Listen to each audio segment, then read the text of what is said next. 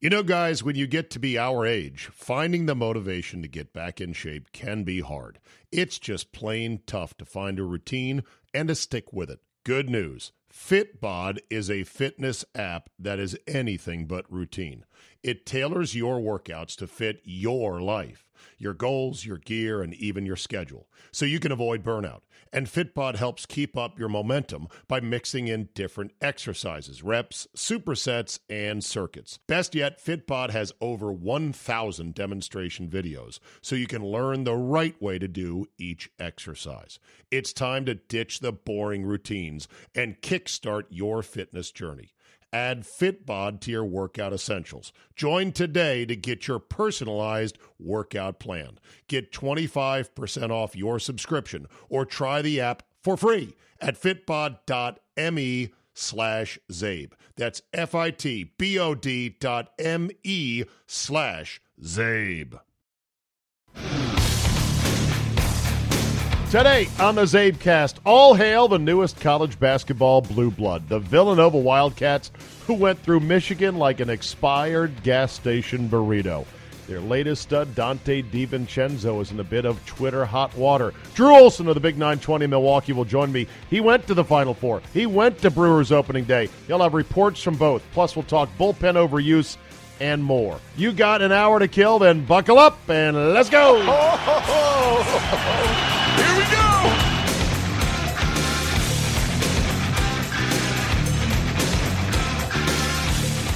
Tuesday, April 3, 2018, and let me be the first to say it. Villy Villy, congrats to Villy.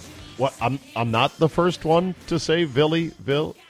There's a T-shirt already with the Bud Light slogan. Villy Villy, I get it. It's like Dilly Dilly.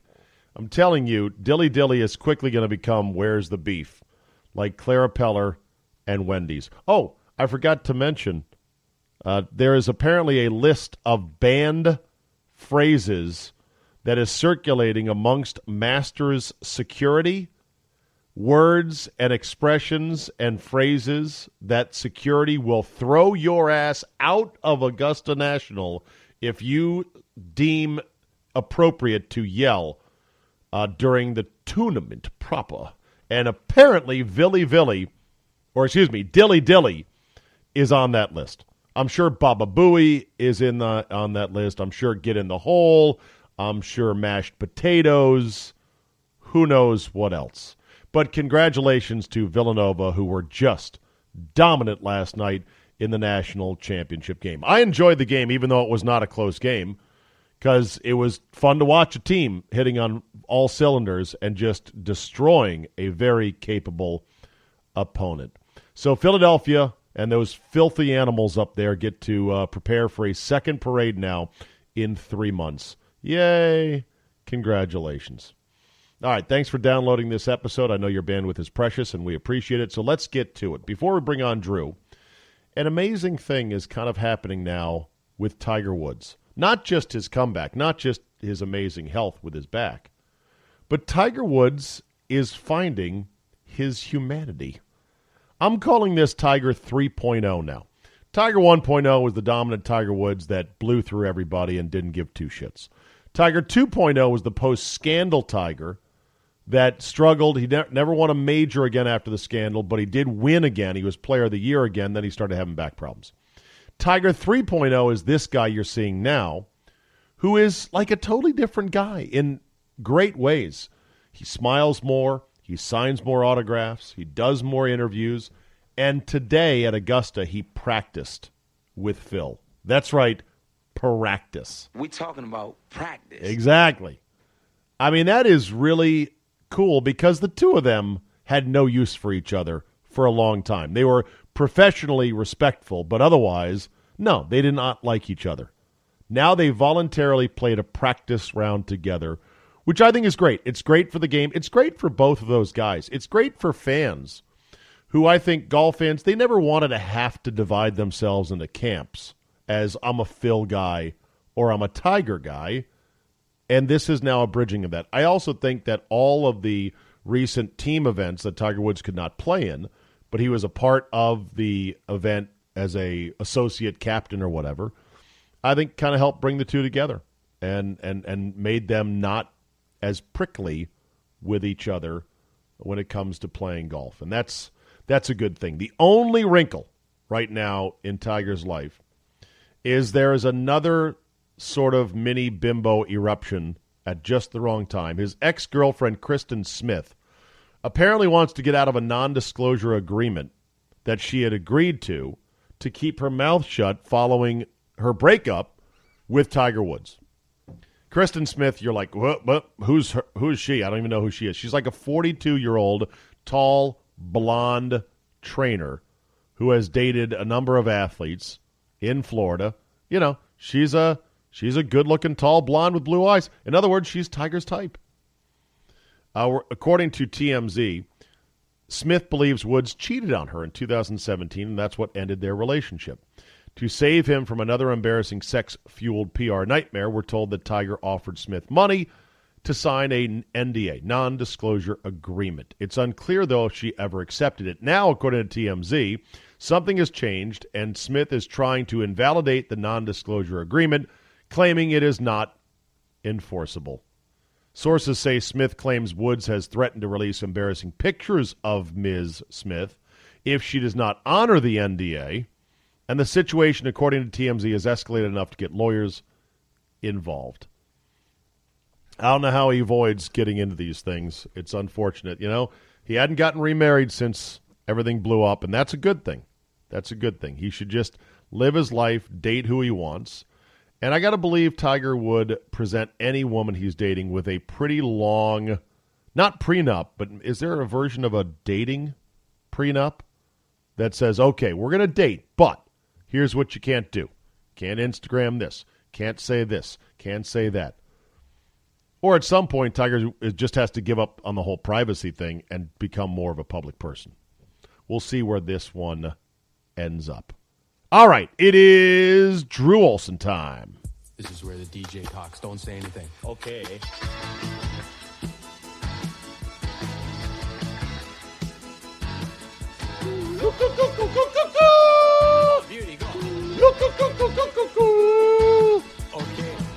I can't help but sing that whenever I hear Drew Olson's theme song. It is Bob and Doug McKenzie and the Great White North.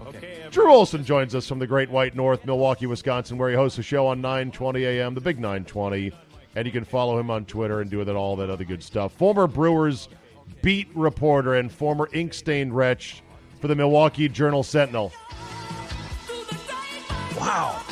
Where it was snowing in the Great White North uh, recently and will continue to snow into April, from what I understand. Right, Drew? Well, they're saying flurries. We're not as bad as Boston and New York, though. We're we're practically beachfront property now. Practically beachfront Yeah. property. With global warming, pretty soon Milwaukee's going to be the place to be. Still cold, though. By the way, in D.C., February was warmer than March for the second straight year. So go figure. Ask backwards. To the great wide north. Drew just got back from the great south of San Antonio. You were at the Final Four. Before we get to last night's championship beatdown by Villanova over poor Michigan, how was the host city, San Antonio? I thought it was fantastic. That was my first time visiting San Antonio. And um, first of all, kudos to our colleagues at Westwood One who put on this Radio Row thing. And Stop That is down blowing them off. Come on. ding, ding, ding. ding. Hey, man.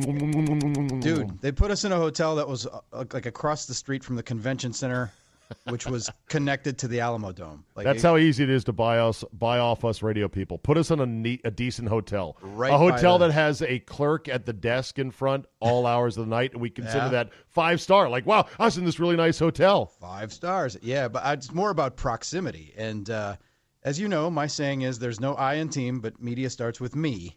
So sure, does. that's a good one there. I like that. I- oh, that's that's a new one to me. That's a There's no t-shirt. I in team, but media starts with me.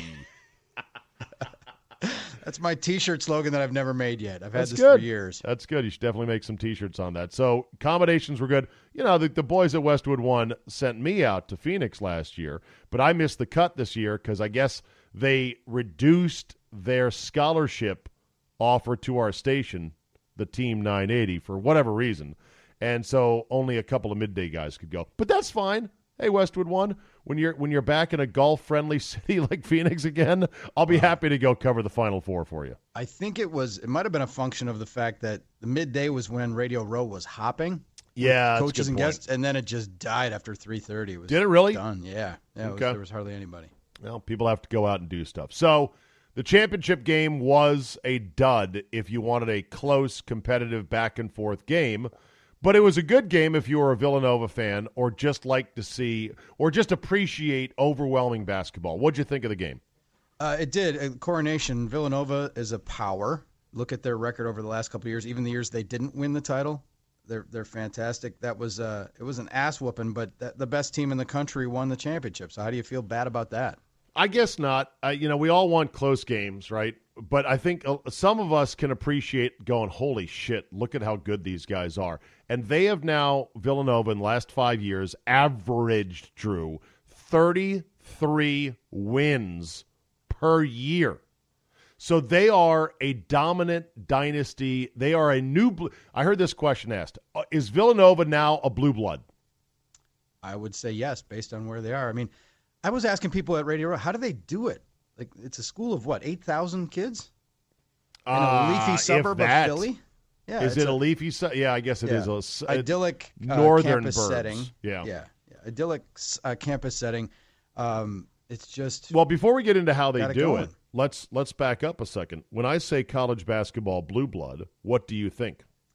well, North Carolina, Ding, Duke, ding, Kansas, ding, and Kentucky. Ding. That's it. Yeah, Because they're they're the blue teams that are also the blue bloods, and basically all four programs, at least in our adult lifetimes, have never sucked. Now Kansas had a brief, or excuse me, not Kansas, Kentucky had a brief spell where they sucked, and North Carolina under the unfortunate Doherty era sucked for a brief while. Yeah, But n- those programs don't like. You could say, well, Indiana's a blue blood, even though their colors are red. Yeah, but now Indiana's lost. Now they're in the weeds. yeah, they're in the weeds. Uh, sucking to those schools is not making it past the Sweet Sixteen. sure, Not getting to the Elite Eight sucks. sure. So Villanova conveniently is blue, and they are dominant now. And the question is, how are they doing it? I asked Dan Dakich of ESPN. I said, is is Jay Wright just really good at picking second round NBA players that stick around for at least two, maybe three, sometimes four years? Because if you can get NBA guys who are going to be second rounders, that's really good if you can get them to stay for three or four years. It's the pick in the lottery picks that are there and gone. Yeah, And, and maybe he's turning some of them away. I asked Dakich about this. I said, so you're telling me if a absolute blue chipper came to Villanova, you know, called Jay Wright and said, I want to play for you, he would turn that guy away? And he said, eh, it depends. He said, it depends on the player. It depends on the fit. It depends on a lot of things. I have a hard time believing that he'd turn down anybody, but what do I know? no, DeAndre Ayton wanted to go there. You'd say welcome. Yeah, you'd figure it out, right? But but having the guys, the way Villanova played is the way Kentucky wants to play, but it's hard to play when you're playing a bunch of freshmen. and what way is that? Up tempo, shooting threes. Up Tempo shooting threes, ball movement, right. Unselfish. unselfish. Yeah. But that, that takes practice. That takes years of bonding together as a team. They talk about the culture uh, with Jay Wright at Villanova being so good, and it was kind of evidenced by that play in the semis where one of the Villanova players goes off and gets a floor burn near the sideline, and immediately all four other players run. They make a beeline, Drew, to go help him up off the floor. Not one guy closest to him, not two guys. Like all four guys are like, oh, someone dove for a ball. Let's go help him up. And they're like, see, that's the culture. That is not fake. Of course, I thought of you when that happened, and I said, I know a guy, Drew, that calls that eye wash, a baseball of term, times. right? Well, there's a lot of bad programs that do that too. They're mandated, you know. But it, it does. They use the word family and code and honor, Czabe, at Villanova. I mean, yes. wait, I'm sorry. Wait. Come on, family. Lieutenant Colonel Jessup. Let's hear it. They use the word family there, and it, they show it shows in their play. The extra pass, the it just it almost seems like it doesn't matter who is getting the shots. Uh, I mean, the Kentuckys of the world, and a lot of it, it's the AAUization Yeah. of of college basketball, which is The most common play is the give and go. Give me the ball, go fuck yourself. Go fuck yourself. Yes, That's it. That's the play. love that one. That's the play that most colleges are running. And I noticed it, and I don't want to go down the one shining moment street, but you watched that last night. What was what were the montages? It was all step back. What do you call those moves? The step back, uh, the James back, Harden, James Harden step back crossover three. Yeah, that that's and They're then great in highlight packages Yeah, when they go in, those but in in the real game, there's a lot of bricks in that as well. those those breaking ankles moves that lead to a pure swish. Yes, you're right. There's a lot of bricks there, but the thing is, those are a lot of times those are taken on the first shot, or the guy who brought the ball up is t- Yeah. making that move. And you know what? Michigan made a couple of those bad decisions as they were starting to go under, as they were starting to drown in that game, as the lead went from nine to thirteen to fifteen. And uh, there was one possession where one of the guys pulled up after five seconds on the shot clock for a twenty-five footer, and it bricked. And I'm like, bad possession. I don't care how much you were feeling it. I don't care if it was a good Yep. look. I don't care what you were thinking. Bad possession. bad possession. And that's the thing. And the other thing about the one shining moment, what you saw after those uh, step back, pull back threes was a lot of chest pounding, gesturing, Oh. pointing to the sky. Ladies and gentlemen, listen to Drew Olson become that guy, that old man on a lawn chair screaming, Well, "Get off my lawn!" It's just where the game is now. It's just changed. And the athletes in college basketball have never been better. And I don't know that the play is necessarily better. The best team But- won, and it's a fantastic team. But up and down the tournament, my theory that I came up with, and I actually had some smart basketball people that I talked to, Clark Kellogg and others. Yeah. they agreed with me that the difference between one and sixteen in the NCAA tournament has never been smaller, and the difference between talent in the NCAA and the NBA has never been bigger. Really? They agreed with me Wow. So, So here- how, here- how here- can the difference between one and sixteen never be smaller because if number one went through all other sixteen like you know a hot knife through But butter? look at but look at the the other 64 teams or 63 teams in the tournament. I mean, they were all jumbled together. Look at the seeds. The seeds. What's the difference between a 12 and a four now? Nothing. I guess It- it, depends on the, the twelve. It depends on the four. Everybody's playing on TV all the time. I would- I would say Everybody's got things good are- players. Everybody's got players that are playing nationally on at a high level. You know, 100 games a year circuits. I mean, Okay, I would say that the uh, landscape is flattening. I don't think it's as flat as you contend it is. Yeah, well, there's still going to be some blue bloods. It's flattening, and it's it's been equalized. But the thing is, think of the worst starter in the NBA. I don't know who that is, but if you take the worst starter in the NBA and put him on a college team, a 500 college team at a in a mid level, or a 500 college team in a power conference, you're going to the Sweet 16 at least, if not the Final Four, I guess, yeah, probably because And- the skill. I mean, these guys, the NBA guys. It, they're the, the guys are coming from college. They're not developed. They're not finished products. They're not even close. And have you seen the class coming in for Duke this year? That's why they're the five to one favorites to win it all next year because they have a ridiculous class coming in, along with YouTube dunking sensation Zion Williamson from South Carolina. LeBron 2.0. Uh, Basically, yeah. He looks like it. Or- from his, right, he looks clips. sick dunking on these poor high school chumps, but we don't know if he can play against big boys. Like we don't know if he's going to be any good when there's another guy as big as him to say no, no, no. We shall see. No, Uh, um, but you did like, but Villanova, Jalen Brunson is smooth and he's fantastic, right? But is he an NBA, NBA player? Little small, doesn't necessarily have a Little bit. superpower. Might be a tweener, but then look at Spellman and think of all the guys you see with that body who don't have his bounce and grit. And True. I mean, Well, to me, Brunson reminds me of Shelvin Mack, who played at Butler. Similar body type, really good college guard, and is in the NBA. Might still be in the NBA. He bounced around, but was kind of a non-factor. The unfortunate thing about the NBA is that they all have to be superheroes. They all have to be freaks in something, you know. And so it's not, you know, a, a good, well-rounded player is not very valuable in the NBA. Which brings us to Dante DiVincenzo. oh God, I tell you, it, you know, is it racist of me as a white guy to root extra hard for other white guys who have game?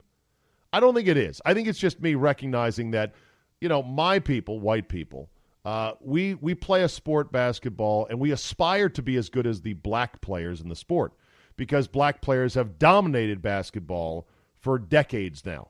So whenever there's a white guy that plays like a black guy, I'm into that white guy. If that makes me racist, I'm racist. um, if that's your default setting, if that's if you got to like something else about the cut of his jib rather than the tone of his skin, right? You I do. I like how he else. plays. Did you see how he played? Oh, it was pretty phenomenal. In fact, I Um, didn't know anything about Dante DiVincenzo until this tournament started because I hadn't watched any Villanova basketball all year. But once I started watching Villanova, I kept saying number ten. That guy number that white guy number ten is good. Like he moves in a way. He's a bouncy white kid right there. So I was telling my nephew about this, who purports to be a Villanova fan because he went to Vill- went to Villanova's basketball camp, lives outside of Philadelphia, uh, and was not sufficiently into the game. And I kept yelling at him on Saturday night when he was down here visiting. I said, "Hey, Luke." Number 10, that's the guy, DiVincenzo. He's money. Watch. so every play, I'm like, look at that guy. Look at what he does. And he absolutely went off in the championship game. The two handed, straight up block without committing a foul was incredible. That was uh, yeah, it was special. He went off. He, you're you're right. He he absolutely he took over the game, which you know at- on that stage, you know if he's a one hit wonder, that's a hell of a hit. So, will should he turn pro? He'll never be hotter than he is right now. 31 points in a championship game. He's only a sophomore. He says right now he has no plans to. Oh, come back! I mean, come on, like I've seen guys come back, Drew, and they are not as good as they once were. Yeah, Grayson Allen might have been a lottery pick if he had Do you- left after his freshman year. even if your school has eight thousand students and it's you know twice the size of some high schools, it's better to be Dante DiVincenzo national champion than Dante DiVincenzo, who's a game time decision for the Erie Bayhawks. Uh, but he's not. He'll be drafted in the NBA. Yeah, sure, he'll be drafted. Will he play? I don't know. He'll get paid though. The old tweets have come up on Dante Oh, DiVincenzo, baby. and now this becomes a journalistic question of: Do you feel obligated writing about him to bring up this issue, Drew? You're a journalist, Big J journalist. You tell me. the situation where he's had some embarrassing tweets from his past, mostly as a high schooler, that were on his account, and then somebody asked him about it after an early game in the tournament. Might have been the first round. Like, is He this said, "Wasn't account?" me. Yeah.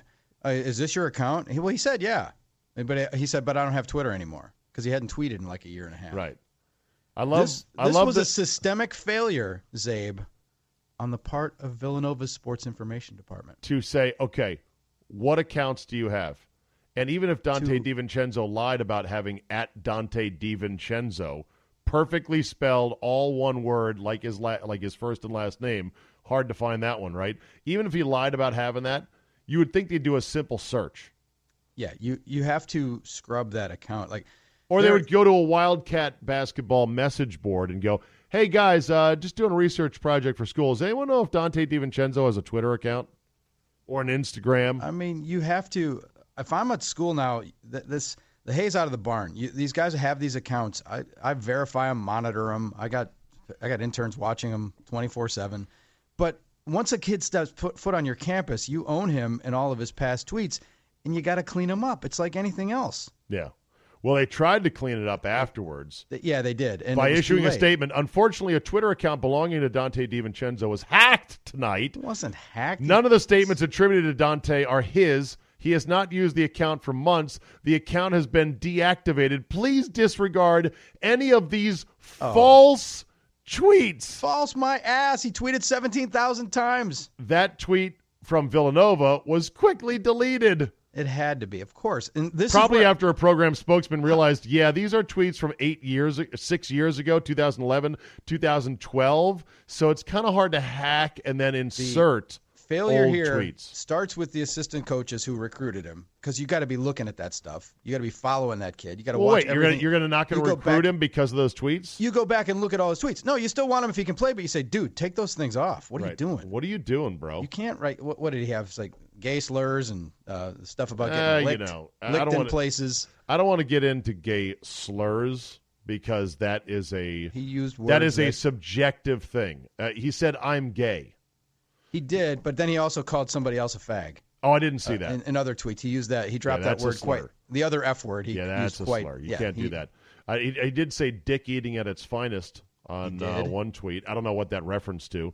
I love this one. I like it when girls lick my butthole. It's a life changing feeling. that was in 2012. So he was he was Cutting how old then? He was fi- uh, that was six years ago. So right Uh, now he's what 20. He's 14 years old. Yeah. Yeah, I you know, good, So, good for him. How about- Somebody had to go in and say, get those, take those down. well, they didn't. That's what I'm saying. That's a failure of the university and their the SID. Should somebody get fired for that? I, I, you damn right. But it's not there. It's like, hey, It's- man, he's been on campus for a long time. Someone had to go back and look and, and vet and scrub you. It's part of the recruiting process, first of all. But once he walks in on campus, you own him, and that, that's the, the first thing you do as a SID department, as a PR department. If it same thing with the NBA. How about this one? To my dad, I'm a pussy now because I don't want to play fucking soccer. I'd love to. can- I'd love to hear the. I'd love to hear the backstory on that. Yeah. What dad has a kid who's athletic as all get out, like Dante is, and his dad is pushing him to keep playing soccer, a dead end, no pay game in America. Well, wait a minute. Yeah. I tell young people, it's almost the law that if you have a, I tell people with kids, I, my- producer, one of my interns here has a, a one year old son. And I'm like, you got to get him into soccer. And I told a buddy of mine who has a five year old son. No, you Why? have to for the footwork and coordination ah. and endurance that it offers. At that level, you can play more soccer games. It's more prevalent, but it's a good starter to everything else, to No, it's not. springboard. No, you know what it is? It's a it's a sinkhole for which the athletically unmotivated will never get out of if they start playing it. Let them play a couple Play years. every other sport but soccer. My daughter played it and then transitioned into cross country. She had a Oh, good base of daughter. aerobic conditioning. Hold on. Yeah. Timeout. Timeout. Daughter is different. I'm talking. I'm talking about till you're Daughter's eight years different. old, Czabe. Boys- play, boys should play soccer until they're eight or nine years old. No, I disagree. Good base of footwork and stamina. Absolutely. I disagree. I, I, I- think I think boys in America should be uh, guided away from soccer. Oh, Because I, know good- because I know my soccer buddies from high school. They agree they wasted their time playing soccer. Could have played another in sport. high school, sure. Yeah, you can say that. Yeah, but how do they get to be high school if- soccer players? Well, they start by being eight year olds. If you No. never play soccer, Drew, you never get sucked in by soccer. You don't have to get soccer sucked monster. into the elite stuff. You do. I mean, don't get into the elite pro. But the, I'm talking about the. uh, oh, the like little- travel soccer. I'm talking about yeah. I'm talking about the YMCA programs on the back, coached by dads who probably didn't even play soccer. I'm Did talking you about play that. soccer? I did not. No, Interesting. it wasn't uh, in vogue when I was in high school. I played. so you never played, but now Never you're a guy pushing soccer. I and my my buddy's son, five year old, is 150 percentile on the growth and height and weight chart. He's going to be an offensive lineman. I said, get him soccer, play him football. I, I'm of the school. I would also say, and my my my co-partner on the air says this too. He said um, he wanted his son to do Irish dance.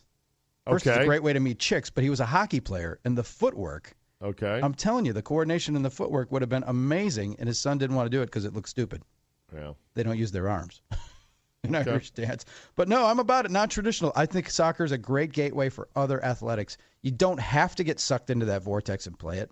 All you can transition. Exit question on DiVincenzo. What what what's what's the end game here? How does he get out of this pickle? Does he just hope it all goes away? What does he have to issue another statement? Should he apologize further? Just go forward and have the parade and just don't address it anymore. And just if you start up a new Twitter, um, use a different name and get it verified. Like I think all college athletes should have verified accounts. Mandatory? The schools should get them verified because then people don't. What if Why you don't wouldn't- want to be mandatory? All right, but okay, so if Steve Czaban's a player at State U and I hate State U, I'm going to start Steve Zabin on Twitter and start tweeting racist stuff and make you look bad and then have have people have to dig out. How do you how do you prevent that? You can just say it's not my account. That's what they try to do and we're laughing at them. Yeah, but it, but if it's definitely not your account, you can prove it's not your account. Well, and rather than have to go through that step, teach kids how to responsibly use social media, get them verified. What if you believe there's no responsible use? What if you believe that social media is one of the four horsemen of the digital apocalypse Hey, that is setting us against each other on a daily basis in this country? I agree. It is. It's divisive, but also there are a lot of people navigating it just fine. A lot of athletes tweet and they're funny, and they actually make people like them. Give them training. I actually have a little consulting side business, my side hustle, teaching people how to do these very things, how to step away from the landmines. And one of the things I would tell them is Twitter is forever, and don't tweet anything about you know getting licked in certain places, unless, unless you want that to be on national TV when you have your one shining moment.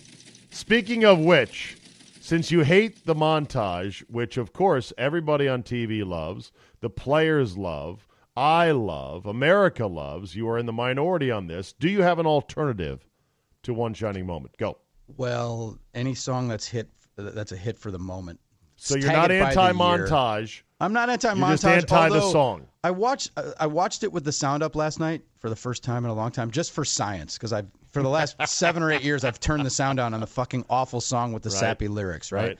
But I watched it, and I know when they're going to show a guy diving into the bass line. I know when they're. gonna- It's just it's become so cliched that it needs a reboot, and I know people love it, and I'm not that guy. I mean, I am not Mr. Contreras. I'm not trying to get attention with a hot take. I, that that's not the way I'm wired. I just I wish I liked the, Didn't the like it. song. I Right. fucking hate it. Do you know that uh, it was originally meant to be played after Super Bowl 21? I did not know that. Yes, that was the song uh, that was going to be used as the montage. They changed the tune, or they changed the lyrics from "the ball is tipped" to "the ball is kicked." Oh. Okay. Everything else fits, Yeah, because running for your life on a basketball court isn't generally. but they always have running shots. Guys Yeah. running at full speed down the court. You're running for your life, okay? And with someone chasing you in football, that's a good. That, that, that's a better image. But no, I'd rather tag it with a hit song of the year or something, or have a an overarching theme. But it's become to me now. If you here's and here's a part of the problem. They show all these players from the tournament. Nobody knows who the fuck anybody is. I know, but it doesn't matter. If if you slipped in They're highlights from people. ten years ago into this year's montage, no one would notice. I know, which is which is why I make the argument these guys don't deserve to get paid at all. They're interns. They're disposable. There's a river of talent that gets a great deal with a free scholarship and room and board, and there'll be a new class next year, and nobody knows who they are. Guys like you want them to get paid, though. I, I want them to get paid. We'll, we'll disagree on that because uh, when you have when you're cutting down the nets with the official ladder holding the official scissors, Right. And you have when you have outside linebackers coaching coaches making a million and a half a year, and strength coaches strength coaches are knocking on the door of a million a year at universities. Yeah. and the players get nothing. What the fuck? right. You don't like that. Yeah, I don't. But but you just admitted these guys are anonymous. You know, they're nobodies. So they're not the product. The product is the arena. The product is the uniforms. The product is Product the is the coach. The product product is the tradition. the game itself. The Yeah. players are interns. but you better have those interns. I and mean, tourists. Well, but they do though. Like they say, here's the internship: free room, free board, scholarship, tuition, training, coaching, travel, etc. Who wants in? And there's a line around the block, Drew. Yeah, but they should still be paid more. Is that They're right? not. They're not going to because they don't need to, and they have plenty of people willing to take this deal. All right. So one but shining moment. You want a different song? We'll work want, on that. I want a different song. I want a different, better lyrics, better, better tune, How'd you- orchestration. How'd you feel about the dome? How do you feel about dome games on the Final Four? Last thing in the Final Four, then we'll move on. It's it's not ideal, but it it was um, it's passable. It's the first time I've been to a Final Four and seen the games, and my seat was behind the student section in the end zone, Okay. and I took pictures with my iPhone, and it looked like I was further away than I was. That's because the iPhone. Yep. It's because the iPhone camera sucks. But it was, um, you know, I don't have a huge problem. It made it look intimate, and I didn't think I was standing on the court for a while, and it didn't seem like that daunting like I thought it would. The popular mythology is that shooting in dome arenas is measurably worse than other arenas, but I have read articles and I've seen research done that proves that that is absolutely not true. Well, watch fucking Villanova on Saturday night. Well, yeah, exactly. It is absolutely not true from what I've read. It, it's a popular thing that people like to cling to, but it's not not true at all, not empirically so. The other argument is that okay, if you played in a regular arena like they once did, the cost of a ticket would be exorbitant because there is excess demand. There's four schools with rabid fan bases that travel that want to see this once in a lifetime moment. So how do you accommodate them without, you know, gouging students for a thousand dollar ticket? You do it in a football stadium. And look, they keep selling out these Final Four venues. They had crowds of sixty-eight thousand plus uh, these last, you know, two games or the last two nights down in San Antonio. Without the the dome venue, that's forty-eight thousand people that wouldn't get into the uh, event. So it- I think it I've come around the on it. city as much. I mean, San Antonio's fantastic, Czabe, and I put I put it to all the guys that are listening to this, mostly guys. There's some women too. We welcome them, but uh, I would say that that's this is a buddies bucket list thing. You should go to a Final Four with your buddies and blow it out 'Cause it's a and Go to the games Yeah. and spend the weekend, and it's it fuck it's cool. Yeah. And by the way, someone asked me about the Alamodome. I think it was my brother in law. He said, uh, he's like, so is that a football stadium? I'm like, yeah, I think. Yeah. ginormous. I asked the mayor. We had the mayor on And I during said- Radio Row, and I said, "Are you getting a Super Bowl?" And he said, "Well, we put in. Like, And why they- couldn't they have a Super Bowl?" Right. And so he said, but San Antonio doesn't have a football team. And I'm like, I know. Yeah, And I'm trying to think, other than when the Saints were displaced, or no, the Saints didn't go there. They wanted to go there, but they were worried about San Antonio stealing the Saints. So they cockblocked that. What football games have been played in the Alamodome? uh, Alamo Bowl maybe. There's- Right. and bowls. Yeah, Bowl games. Bowl games. That's it. Yeah, play a national championship game. The, the So city bowl is set up games for and Final events. Fours, and otherwise the building's dark, or do they have rodeos every now and then? I'm sure they have shit like that. The convention center is huge. It's a it's a great city for big events because everything's walkable. The Riverwalk is great. Yeah. It's it's great Little to do on gondola boats floating by as you're dining out al fresca. Put them in the in the mix for um, a Super Bowl. I didn't even you don't realize it. San Antonio is the seventh largest city in the country It's by big. population. Yeah, not to mention New Braunfels, which is just up the road. I only remember that because I once looked at the map and I was like, New Braunfels? What the hell is that? Guess it was a German settlement up the river. Opening day, Drew, how was it uh, on Monday in Brewerland? Uh, in Brewerland, it was uh, pomp ceremony. Hope Springs Eternal. It was cold and drizzly, but the dome. And he got baby, drilled eight to four by the Cardinals. They got drilled after uh, such high hopes after sweeping the Padres, and then the home opener is the best day in sports for psychology because everybody you put so much into it, and then they lose, and the, the Brewers sucked the life out of the city yesterday. Huh. And now, and now you realize, and Craig Counsell said, uh, now we're you know, open for business. Now this, now it really starts. Now that we've got that foul line introductions out of the way, um, we fucking can play baseball now. Yeah. this is it, it's people But there should so be no- much into it. But there should be no reason to be any more pessimistic. It's just one game, right? No, but every but there's just so much buildup for it Okay. that it just it, it's way too weighted. People have way too much emotion put in that, and like opening day starter, everybody's gonna get 30 starts. Who cares who starts which game? You know, it doesn't really matter. But we put so much focus on it because it's the first home game. How So are the outside tailgating at uh, opening day? That's still a pretty big thing, right? Isn't it? It's in Milwaukee? absolutely, absolutely. It was um, it was robust as always. What were the Milwaukee- temps? It's a, it's a holiday in Milwaukee. Uh, Temps? temps? were about 40, but it felt. You know, it didn't feel bone chilling cold. It was tolerable if you're standing there with a beer in your Was hand. Was it raining? No, Okay. didn't rain. Just straight 40, not too windy? not too windy. I mean, Okay. if you if you throw that at people in November, they're thinking this is awesome for football. If a guy is wearing blaze orange with Packer gear at the tailgate for opening day for the Brewers, do people laugh at him like, bro, wrong game, wrong sport? No, but that has only changed in the last you know 10, 15 years Okay. or so. Because it used to be that yeah, you'd see all kinds of Packers gear at Brewers games because the Brewers weren't good enough to warrant buying gear. How But about now people how about. Bucks gear? They're actually they've sold a lot of stuff. You see a lot of stuff downtown with people with Bucks gear at at Bucks games. Okay. Now, most people when they they feel like yeah, I'm going to a Brewers game, I have to wear my Brewers gear, right? Who's the most popular Brewer jersey amongst the fans? Probably still Ryan Braun. Still. Probably because I don't know, people don't want to buy multiples. Probably still Ryan Braun. And, and where's Braun in his re- current redemption arc? um, you know, he's got to step up and produce Okay. like he has in the past for people to. Nobody's ever going to forgive him. He's always got this scarlet letter. He missed a bunch of games last year with injury, correct? Yeah, and he's got a scarlet letter that he wears, but he's still one of their best players, and people kind Okay. of just yeah, they just tolerate him. Okay, very good. Do you see where Jim Mora Jr. Don't call me Jr. because he's not technically a Jim Mora Jr., but he's the son of legendary uh, playoffs. Jim Mora. He said about Josh Rosen, who could be one of the top five picks in the draft, that he needs to uh, constantly be stimulated because he's a millennial.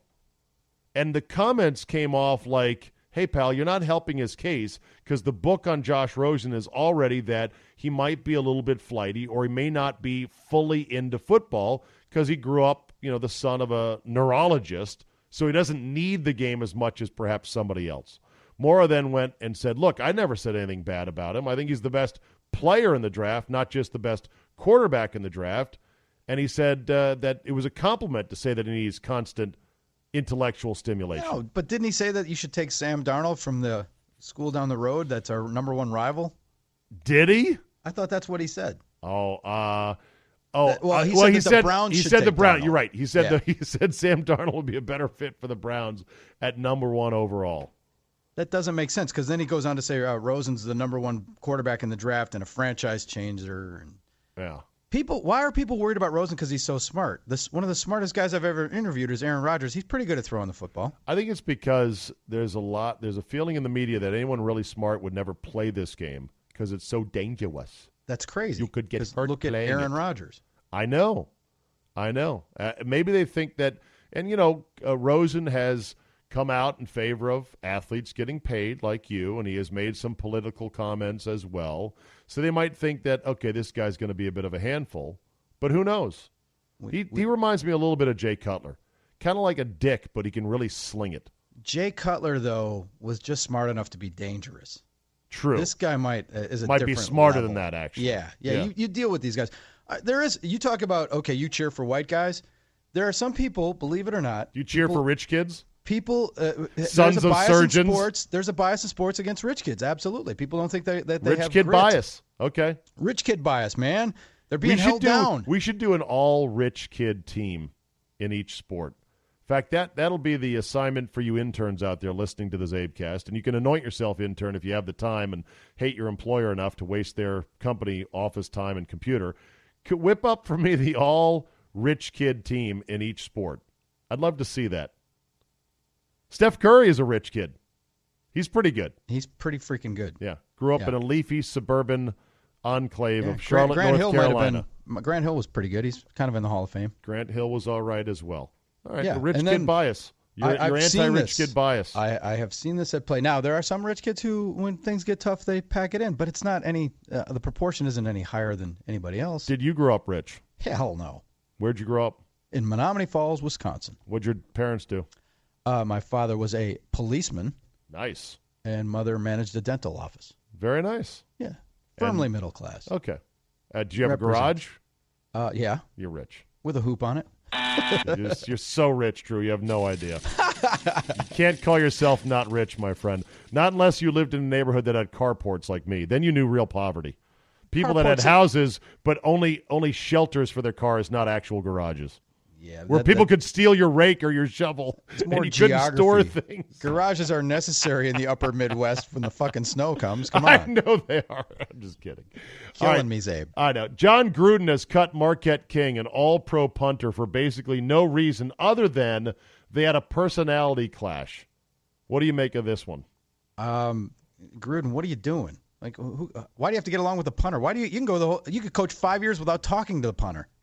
Apparently, the, you know, one of the things that I guess Jack Del Rio didn't like was that one year, two years ago, Marquette King got two 15 yard penalties for unsportsmanlike conduct. Now, that's not good, but for a punter, you should never have one of those, right? Like ever, Punter should be seen and not heard. right? Yeah, well, oh, isn't it? It's also because he was making a lot of money. I think. a little bit more than league average, but he was all pro. He was the best punter in the league. A rocket launcher. Yeah, First thing I thought of was, well, here he is, a black punter, the best black punter since Reggie Roby, and Jon Gruden has to cut him. Cue the curb your enthusiasm bite of all time. Well, because I fired him, that's why. You fired him? He, you fired him? you fired the black punter? Man, I fired the black man He's getting penalties. because he's the guy who set up the whole system here, and it doesn't work. And he's here like every week. I'm giving them checks. Wanda, We've got five true. remotes. I can't We've turn had it on. So many problems. But I know, you know, black man can never do anything. Black punter can never get cut. Fired Had a from a job. Black people always do everything right. you gotta turn the damn satellite on for the TV to work. See the little green light? Just gotta turn it on. Or you can fire the black man, whatever works for you. love Wanda. Wanda Sykes. Sykes, one of the all time best. Uh, so, But their GM is black for the record, so uh, you know, Reggie McKenzie. is he still their GM? Gruden wields the big hammer. Yeah, Reggie McKenzie's still there. Okay, I'm not saying it was racially motivated. I just No, whenever I just- whenever whenever a black coach or a black punter gets fired, or you know, not that black punters get fired. I just like playing that soundbite. It's This guy wasn't Richie Incognito, right? because in the case him of on Larry, my team. I know because in the case of Larry David, he literally didn't want the the IT guy because he was having problems with his IT. yes, It just so happened he was black, and Wanda Sykes took it from the standpoint of, oh, yeah, sure, whatever. You should know how to work this, but if it makes you feel better, fire the black guy. Uh, we don't have time for this today because we're having so much fun talking everything else. We're going to have to carve out some time for the Gabe Kapler experience going on in Philadelphia right now. Just give me your quick one minute thought on what's going on and if Gabe Kapler is going to survive this rocky start. It's the trend in baseball to hire guys who've never managed before, right? As long as they embrace analytics. Is it the trend though to use six pitchers in the game every game? It's trending that way. We're all about matchups. We're going to use our highest leverage reliever in the sixth inning if that's when the If game. that's is when the game is at the point of leverage, then There's something to be said for guy. that. And there's also, um, I, was, I talked to Craig Counsell, uh, manager of the Brewers last year. He got in a situation where he had to use a position player, and that's like the worst thing. Managers hate doing that. He had to use a position player to pitch, and he told me our analytics department. He said at first the numbers geeks, but then Yeah. he said it lovingly because he actually likes he embraces Sure. analytics too. But he said they tell me to do that twenty to thirty times a year because they think when you're down three runs in the eighth inning, you have no chance, and you should not use. Why use a real reliever to get those last five outs? Save that those bullets for another day and bring in uh, your your backup shortstop Really? pitch. Yeah, he said that that's a what they tell you to do. backup shortstop. They yeah, because it, the, run up the white flag and think about it, it because the guys he's still trying to you know get outs. If you're using one of your middle guys whose performance is then you know diminished in another day, Right. that's the theory. Like you, the numbers say you're going to lose like 85. It's just folding a hand. It's tanking a set or tanking games in a set in tennis, or it's folding a hand. Strategic folding. But they don't like to do it. The managers hate the appearance of it because they still think, oh, if we get a guy on, someone hits one, we can win. Bingle bangle bungle. Five run Yeah. inning. You never know. Hey, well, D- Kenley Jansen can give it up. We've seen. I mean, that nothing's indomitable. We saw we saw Virginia beat Louisville. What when they scored like seven points in the last point seven seconds or something like that. Don't this year? position players though generally get hurt a lot when they or not a lot, but don't they It's happened. Yes, it, it has happened. Uh, guys have blown out, but you just because Kapler has already used a shortstop. yeah to have close out a somebody throw game. knuckleballs. Then that's embarrassing to have that happen in the first week when your bullpens are fresh. Yeah. that just shows you that that's the I think that's the way they're looking. And Okay. the Cubs and Marlins played some extra inning games. the The trend is to use a lot of pitchers for. It's almost to the point where if you get two innings out of a pitcher, that's a reason to have cake and ice cream after the game, out of a reliever, Yeah. Because they've all become kind of one inning guys. And starters only go five now. Yeah, the game's all about this. It's trending that way. So he's either going to be crazy and shown to be um, not qualified, or maybe he's at the front of something. We don't know yet. But I'll I'll say this: only once in my beat writing career did I see a manager call for a guy who was not warming up. That's a bad look. All right. It is time. And if you don't have one, you're going to have exactly a minute while I go to figure one out. But it's time to ring out the segment with FTG.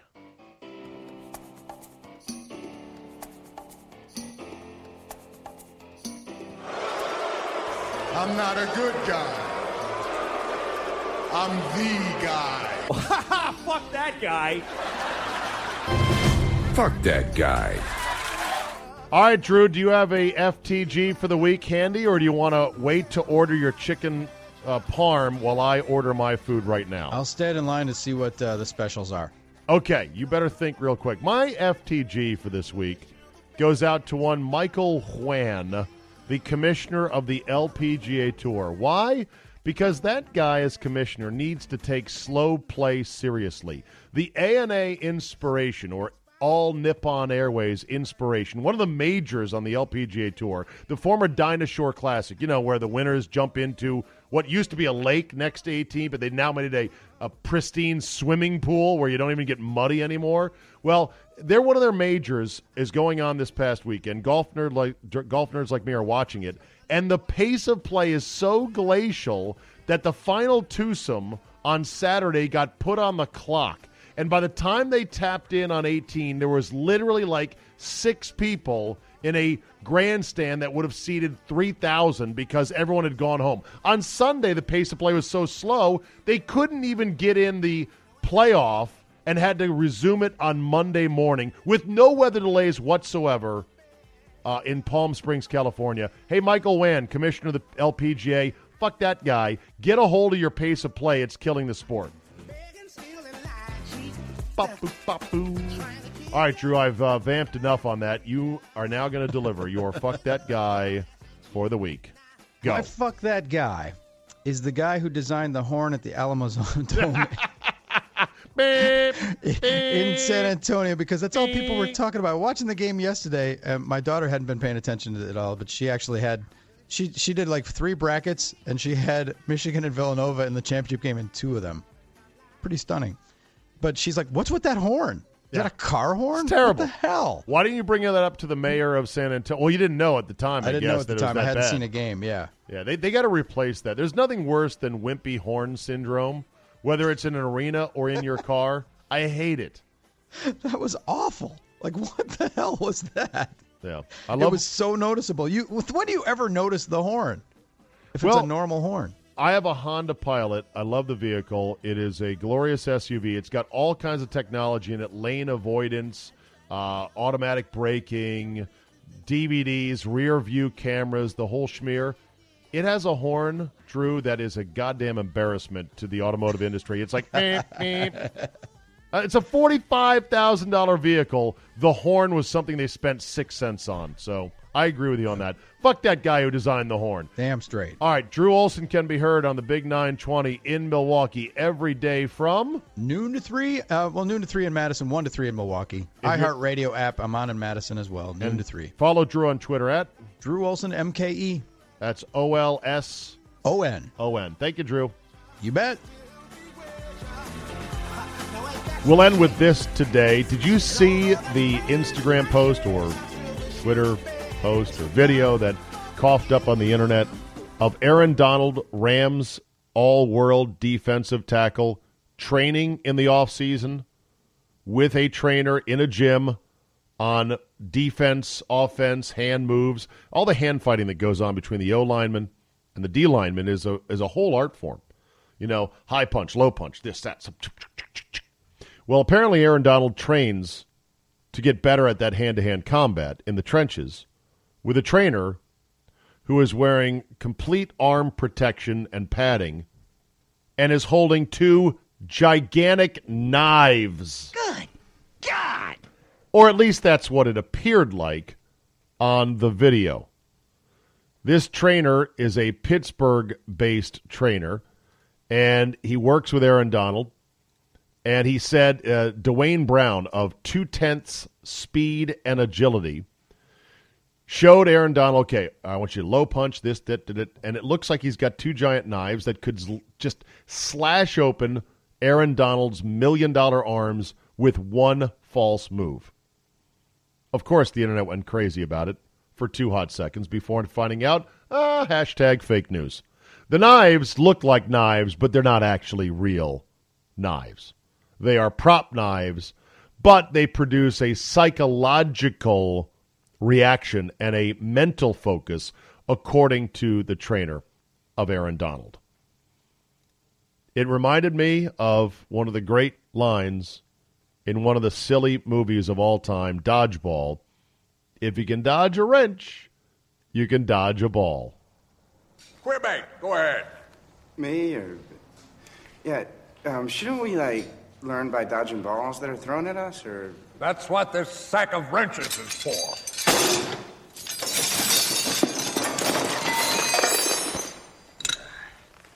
You can dodge a wrench, you can dodge a ball. what? oh!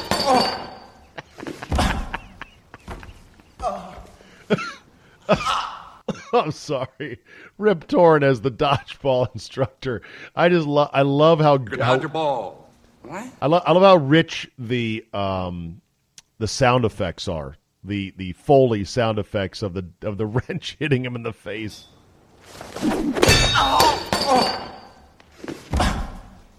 It's good stuff. Vince Vaughn in that movie, Rip Torn. I think I said Rip Torn was the uh, dodgeball instructor. Ben Stiller was in the movie. The lovely Christine Taylor. And that kid who just got hit in the face, he was on some TV show. Scrubs, maybe? Possible? I'd have to look it up. It doesn't matter. But if you can dodge a wrench, you can dodge a ball. Someday we will have weaponized human football where you are allowed to have knives on the field because we're going to need that kind of excitement for human football to compete successfully for eyeballs with robot football on the moon. But we're still a few years away from that just yet. Thanks for listening. You know the drill. Tell two friends and tell three enemies while you're at it as well. Leave a positive review if you're so inclined. Download and subscribe at all the major podcast outlets, including iTunes, Google Play, SoundCloud, and more. And as they said in Airplane, surely you can't be serious. I am serious, and don't call me Shirley. Thanks for listening, and we will see you next time.